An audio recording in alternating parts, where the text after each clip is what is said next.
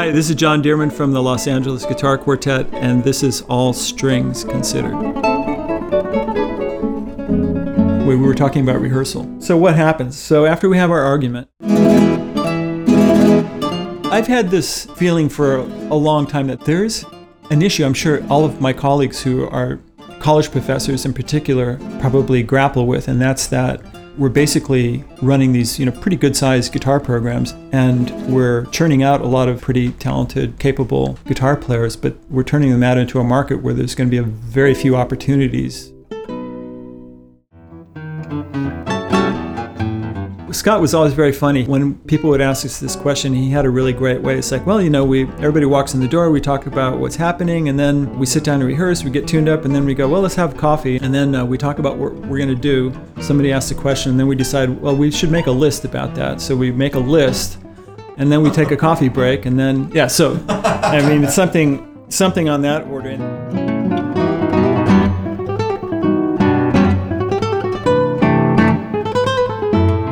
Hey everyone, and welcome back to All Strings Considered. I'm your host, Scott Wolf. All Strings Considered is brought to you in part by Guitar Salon International, the world's largest selection of fine classical and flamenco guitars and accessories, and by Audible.com. To get a free audiobook of your choice, go to audibletrial.com slash allstrings. There are over 100,000 titles to choose from for your iPhone, Android, Kindle, or MP3 player. Today we're talking with John Dearman, who I finally convinced to come chat with me on behalf of the Grammy Award winning Los Angeles Guitar Quartet. You've already heard a little bit of LAGQ during the All Strings Considered episodes with quartet members Scott Tennant and Bill Kanengiser. But I think the quartet itself merits its own episode, not to mention that they play a killer arrangement of Tchaikovsky's Nutcracker Suite, which is perfectly suited for this time of year. Consisting of Bill Kanengiser, Scott Tennant, John Dearman, and most recently Matt Greif, the LA Guitar Quartet has been playing concerts and making some of my favorite albums for over 30 years. So, first, I asked John what it is that's given them so much success and just sheer staying power as an ensemble over all those years.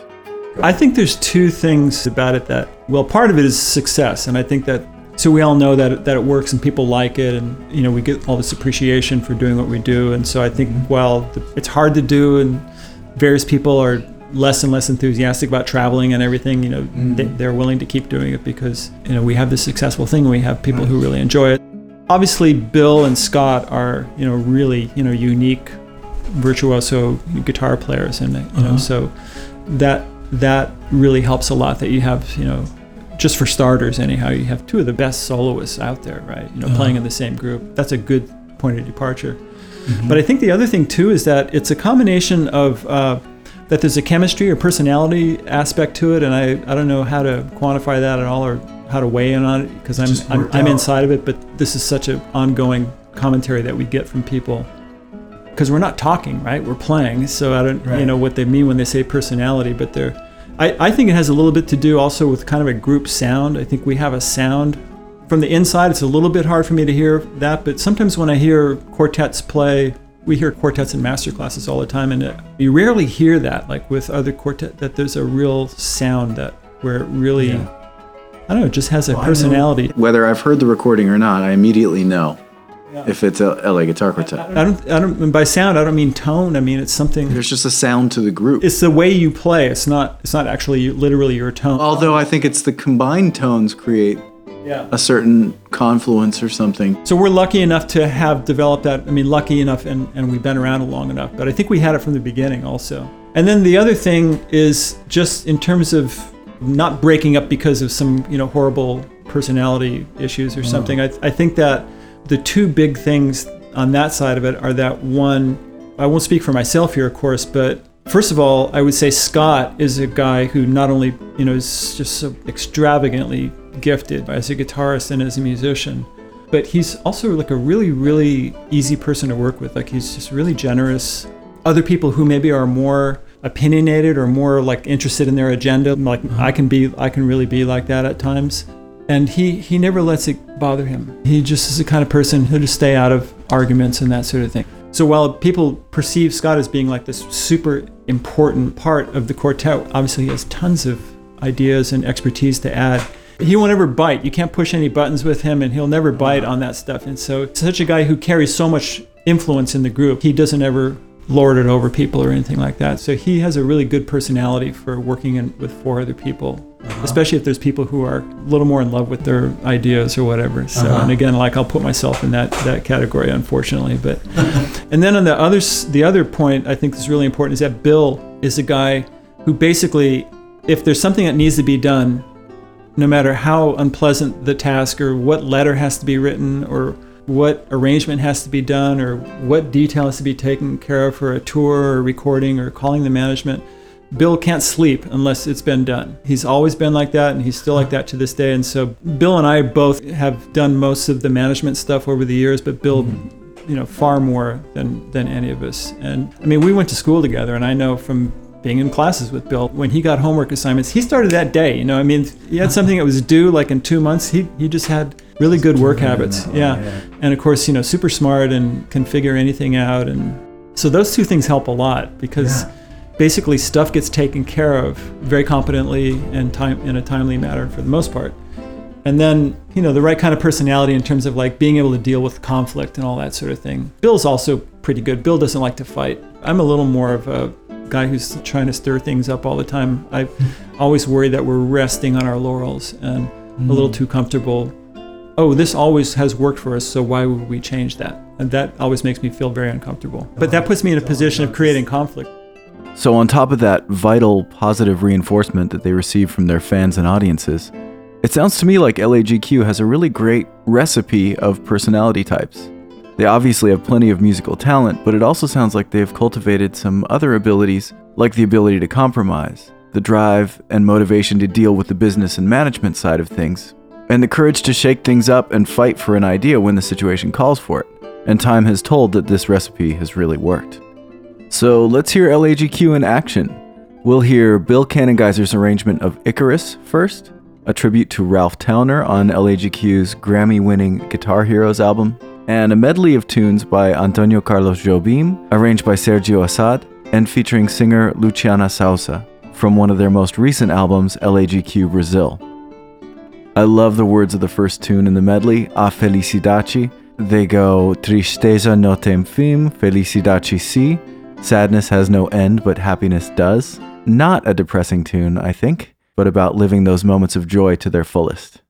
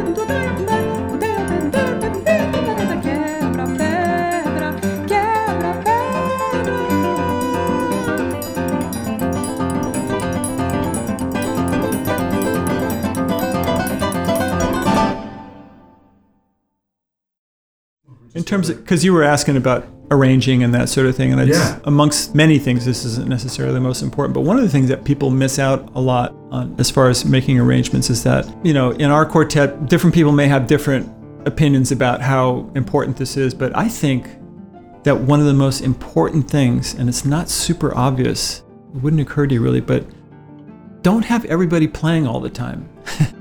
you know, like break break up the texture because it's a it can be kind of a the texture can kind of wear on you a bit. You know, if it's just like everybody going full tilt all the time. And I think really good examples of it are, I think one of the best examples in our uh, repertory of arrangements is uh, one of our first things that we did, which is Bill's arrangement of El Amor Brujo. Oh, And- yeah, that's great. And El Amor Brujo not only has little, well, actually, it doesn't have separate movements that are duos, but it has a, a lot of little. It's a pretty episodic El Amor Brujo. It has a lot of little like connecting bits of music. yeah, the movements kind of blend one into the other. Right. And a lot of those are duos. There's even some like almost semi solo things mm-hmm. happening in it, like not really cadenzas, but just little solo connectors. And I think that the more you can do that, the more you can kind of break up the texture. I think it's one of the things that you can use to make a bigger pieces, yeah, you know, Yeah. sound better. So we're about to hear some of LAGQ's really clever arranging in their version of El Amor Brujo, composed by Manuel de Falla. But first, let's hear John talk about how this arrangement came to be. It has kind of an interesting history. Uh, go to the like, 12 the one that says seconds. 12 sec. Let's see what that is. Oh, that's interesting. Go to the go to oh, number or let's see what that is. Yeah, this is really good. This is this is This is really cool, though. yeah. This is Scott and Andy.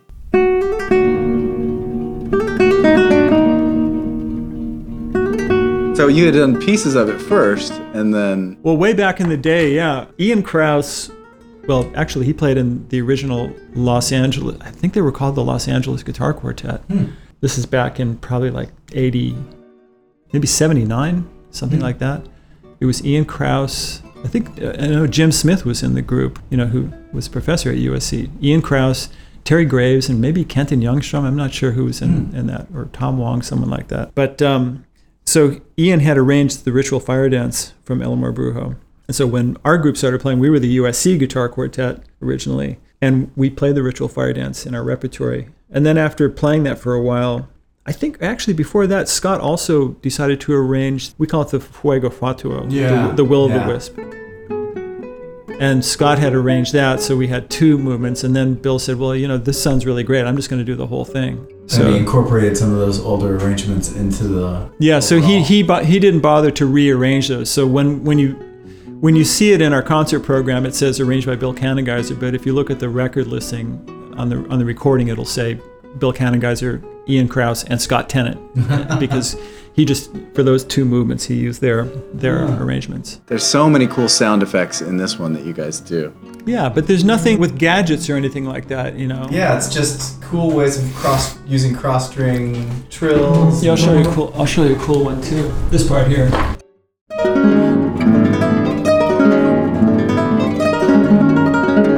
In the original, that's that's a glissando on the piano. Just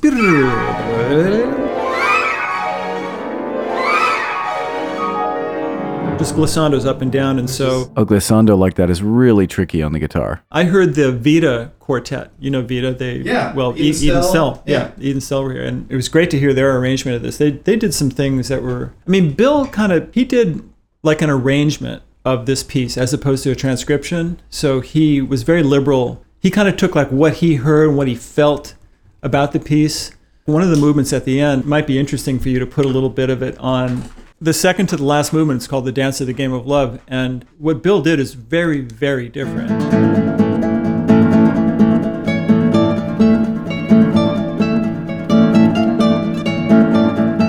Well, this is a Bulerías, and I mean, we know. Although, when you hear the original, I'll be curious to see what you think because you know flamenco so well. But it has Bulerías rhythm, but it doesn't have the character of a Bulerías. It's, it's quite calm and slow.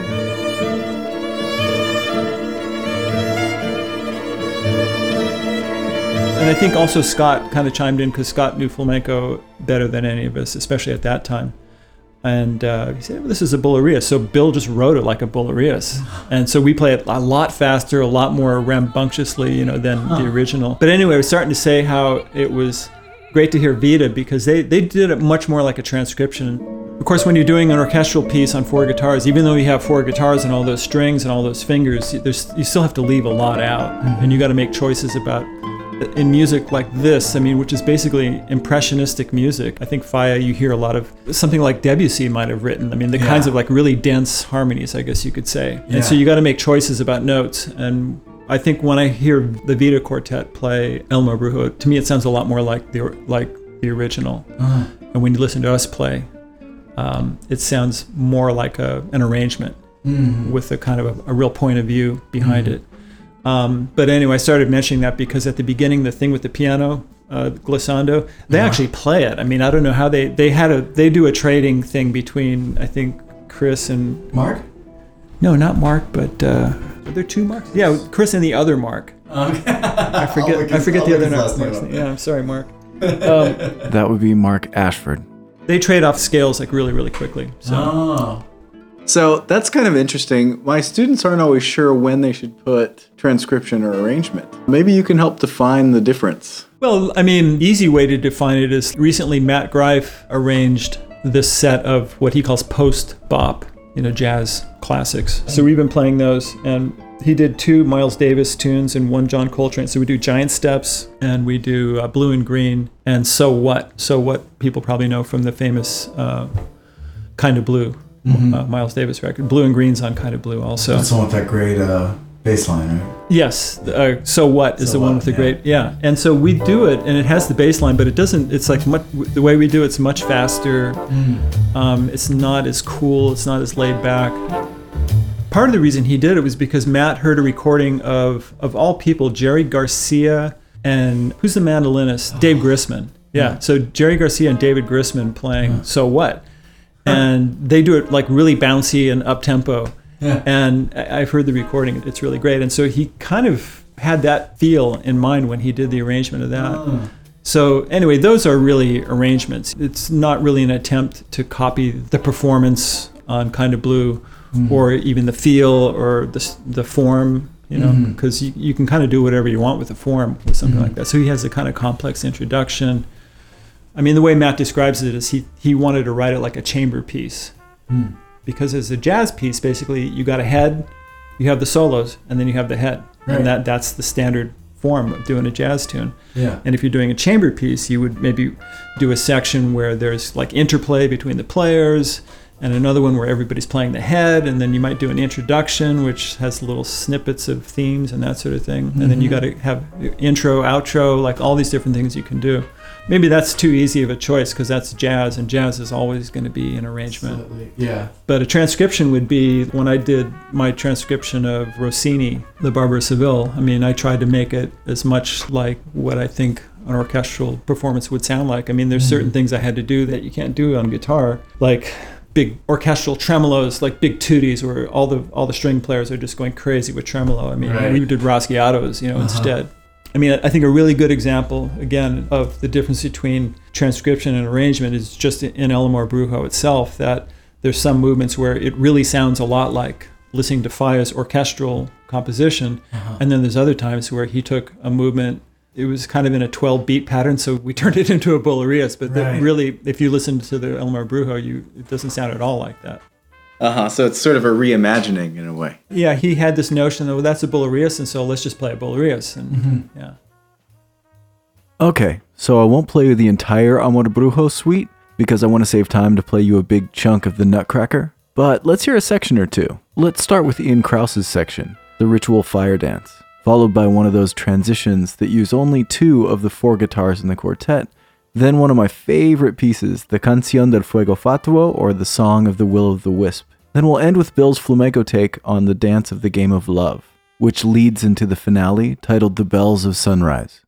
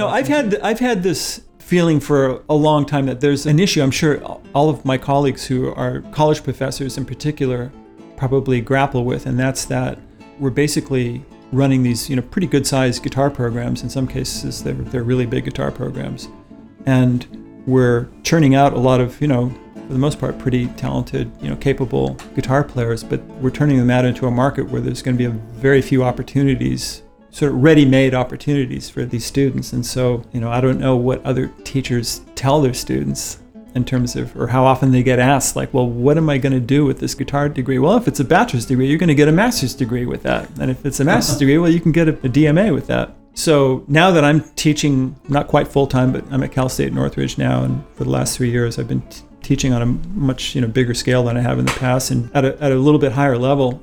Now that i have to answer that question for myself how do I feel about that being part of that process of turning out maybe 15 well let's let's put it this way. I mean we're a small part of what has to be hundreds of classical guitarists just in the states graduating every year right? Mm-hmm. 100s worldwide who knows? The best that I can come up with you know to make something in that situation is to to just these are obviously young people who for the most part they're people who really want to do it. Some people are just doing it because they kind of don't know what else to do and their parents want them to go to college or they think they should go to college.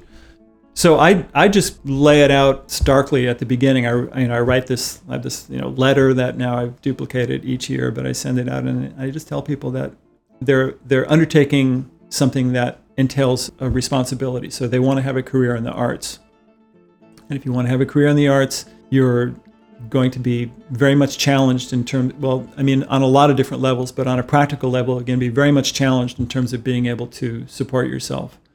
Um, so um, at, at this point in their you know lives or careers or whatever uh, the, the, the best thing they can do is to take their education extremely seriously. Of course i'm talking i'm not talking about juilliard. I mean i'm at a state I mean, if you're talking about students at Juilliard, it's it's a different It's a different thing. thing. yeah. If you're talking about students at USC, it's also a different thing. All those people are very, very motivated. Um, I mean, not all of them, but but most of them are very, very motivated Mm-hmm. and have their eye on the prize and have been doing this for a long time. But at a state at a state school, you have students coming in who often haven't been doing it very long.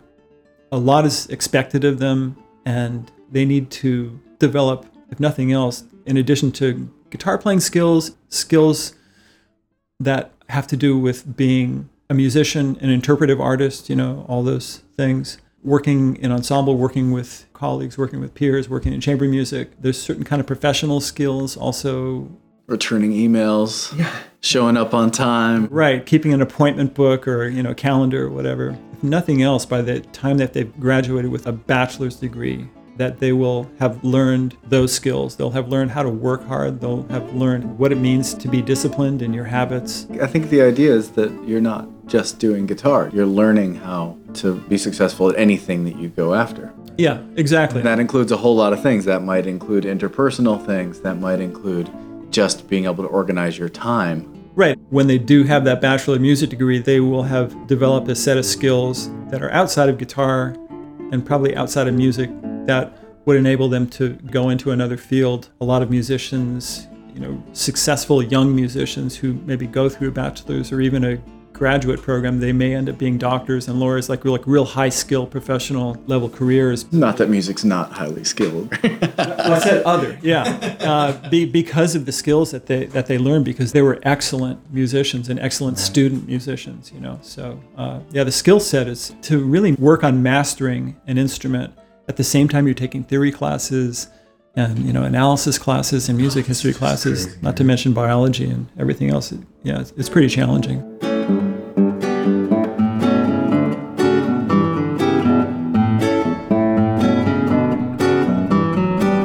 so, speaking of working with others, so you've got this quartet. I imagine you guys have a way of rehearsing that is really effective.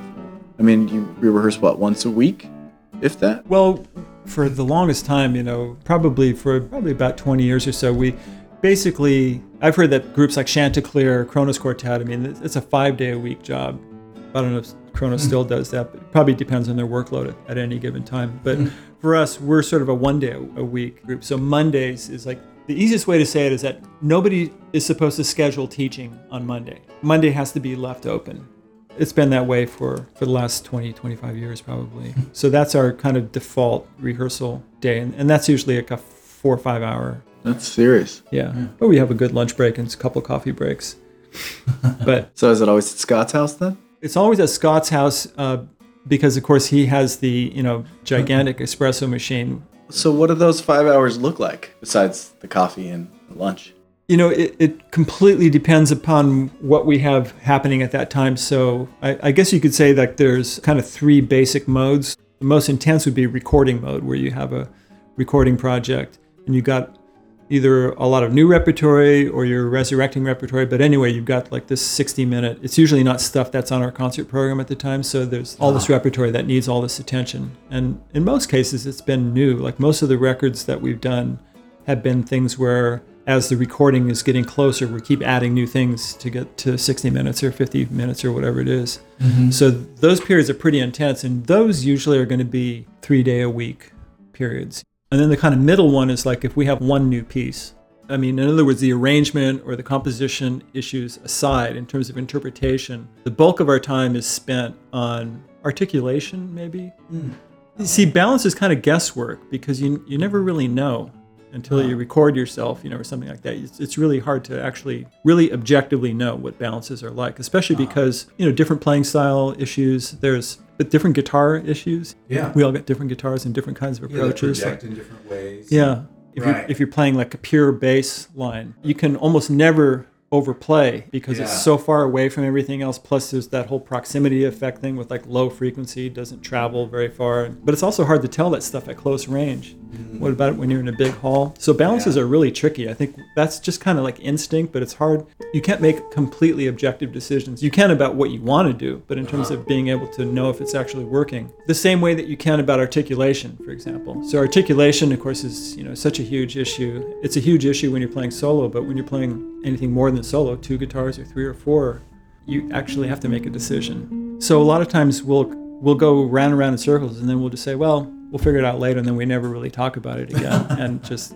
But I think there's enough in our playing where we've been playing long enough to where we we have enough of the piece worked out to where we have come to agreement on these decisions, and then the places where maybe we're kind of winging it, it's a combination of that. There just aren't that many of them, and they don't really show that much. Plus the fact that mm-hmm. we're just really good at listening, and we kind of have a group think that kind of takes care of that stuff to a certain extent. But I often wonder what it's like to listen to us. You know, people really like what we do, and I mean, not just in terms of enjoyment, but in terms of appreciation, maybe for what we do as an ensemble. And mm-hmm. being inside the group, I often think like, oh my God, you know, I mean, there's we didn't work on that, and we didn't figure that out, and we're disagreeing on stuff, and but it doesn't seem to to really bother people that much. So that's that's curious to me. And then the third category is just maintenance. Mm-hmm. So it'll range from anywhere where we'll go a couple months without rehearsing at all. Either we don't have anything going on, or we're, we have a lot of concerts and people are super busy. Probably the one thing I would comment about maintenance rehearsals that I think that we found early on is that with music that you play it a lot, one thing you have to be careful is that things just start getting loose. It's like a Ouija board. Without meaning to do it, somehow that little thing moves around, you know, through some kind of weird thing. Yeah, thing that- right. It just makes the thing move to these letters. It's just things kind of creep in a direction. The most obvious being tempo. I'd say in most cases where we have tempo creep, it would be towards the fast side, Uh huh. which is not a good thing because when you get faster, I think you lose groove. And Uh, and by groove, I'm, I'm talking about anything from African music to to 19th century music. You know, we, we'll do metronome practice. The metronome just shows everybody very clearly. There's no discussion. Probably like a lot of groups, it's just personality driven. So there are people mm-hmm. who like bossing people around and others who just kind of, no, I'm kidding. I think our group kind of covers the, the gamut of the spectrum of, of all those possibilities. So everybody has a lot of musical ideas. I think everybody knows that Bill is a very verbal and a very outgoing and a, a guy with a lot of ideas, you know. And uh, Bill has a pretty amazing capacity for being able to take in everything and process it. So, like while we're playing things, he's very, very good at, at hearing what's happening all around him, not just what's going on, even with new pieces. The danger with that is that he can sometimes. I'm I'm always like changing things and trying anything from fingerings to just different ways of playing a phrase or doing articulations or shaping or whatever. And And sometimes, you know, I'll hear from somewhere in the group, it's like, oh, you know, that, that, that didn't sound good there. It's like, well, yeah, but that's because we're still experimenting. So, so that can be a little bit tricky with that, that kind of personality who's like so sensitive, so sen- yeah, yeah, so amazing. That that can be a downside of it, but for the most part, Bill's great because he can really pick up problems before anybody else perceives them. But everybody's got their strengths. Scott, of course, as everybody knows, is a you know phenomenal musician, like super sensitive, and especially in so many areas, arcane areas too. He has really great facility with a lot of the world music stuff we do. He knows how it should sound. He's incredible with early music, with Baroque music and early music. Yeah, just his sense of like touch and style Yeah. in early music, I think, is pretty phenomenal. With Matt, it's a kind of a unique situation because even though we're going on eight years now with Matt in the group, he still is very deferential Still the new guy. yeah, he he still kind of hangs back, and I think he probably just sees that there's already enough, you know, discussion and enough noise. There's a lot of capable people, you know, chiming in on things that he maybe thinks that it, would- it would just muddy the waters or something like that. And I mean, I'll often like ask him, like, you know, you know, just just to make him feel more free to uh-huh. say what he wants to say, but. I don't know what it's like to be Matt. I kind of wonder, like, for him to have to be in this and like look at, because there's some crazy stuff with, you know, the three of us who have been going on 35 years. You know, that it must be really crazy for him to, to see the dynamic in the in the group. I mean, trust me, you know, everything's great in the quartet. I mean, we we've passed through all the phases of being young guys who were good friends and you know just living it up. And it's like, isn't this great? Going through the initial stages of success and all the gratification that came with that. And then getting into the middle years where it was really difficult and hmm. the breakups, you know, we there was Anisa Angarola was in the initial quartet and that breakup was, you know, difficult. And then Andy leaving, that wasn't when he actually left, it wasn't difficult at all because he basically said, I'm at a point right now where there's like so many things that I want to do. For me to do this properly, to be in the quartet, it's it's like a huge commitment. Hmm. He had been doing it for yeah, like 15, yeah, 17 years, I guess, is what we figured it out to be. And he's, but in the years leading up to that, there were a lot of challenges uh, in the quartet at that time, like not exactly personal things, but probably more, art, you could say, artistic differences. And the things that come up in a group are on the ground musical decisions. So in rehearsals, people having differences of opinions about tempo and, and uh, articulation and you know what have you. But then there's the macro world, and that would be like choosing repertoire. Like this piece is great. Why aren't we playing this piece? And someone else says, well, that piece is simplistic, or that piece is hmm. audiences won't like that piece, or you know somebody wants to play some really crazy music. People go, well, our, our audience won't like that. I mean. Hmm. Although that discussion doesn't really happen very much, because then that that's a kind of a weird discussion to have, I think, because then you start saying like, well, we're pandering or something like that.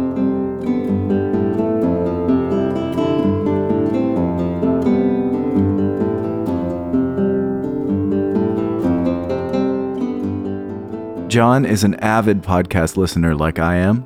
So every time we get together, we make sure to get caught up on any great new podcast discoveries. But since I'm trying to keep this episode to somewhere in the neighborhood of an hour, I'm going to do an All Strings Considered short that has John's picks.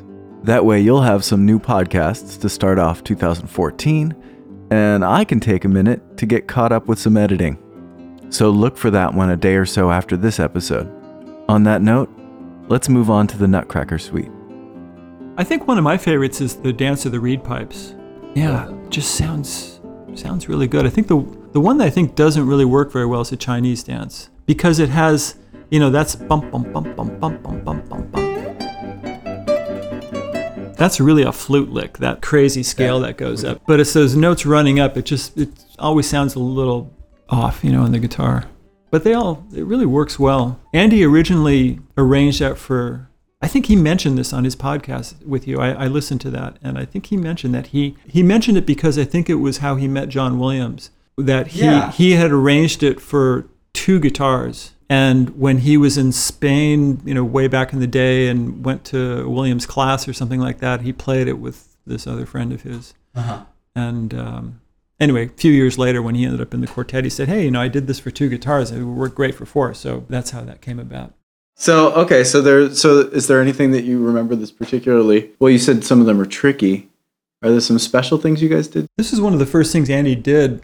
I think he wrote Bantu first, and then I think the next thing he did was arrange this. So Right. So he he was starting to experiment with different you know ways of using the quartet. Mm-hmm. And one of the things he did was there's like long scale passages that he splits up and between two people. Oh, oh you know where he does it? Go to the march and go to like the second half of it. Here we go.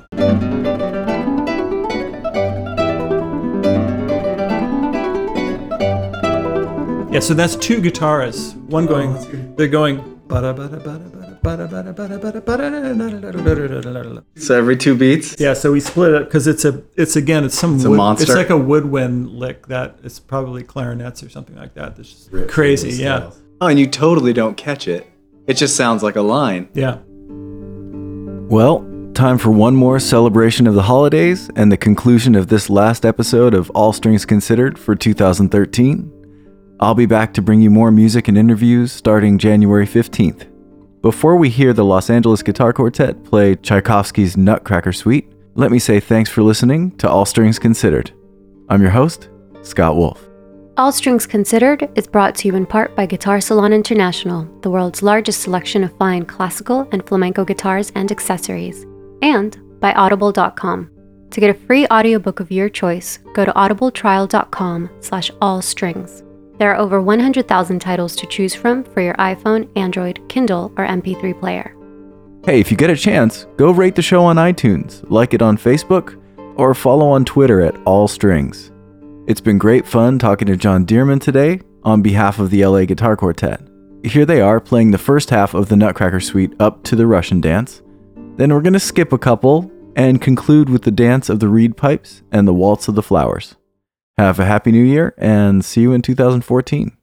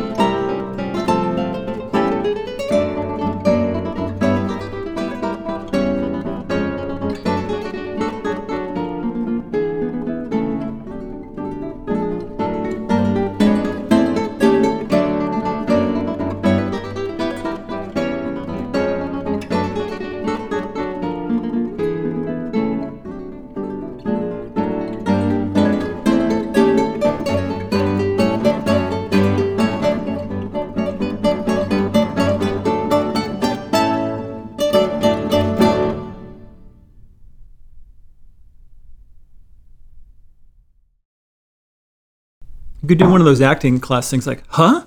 Huh? Huh. Hi there.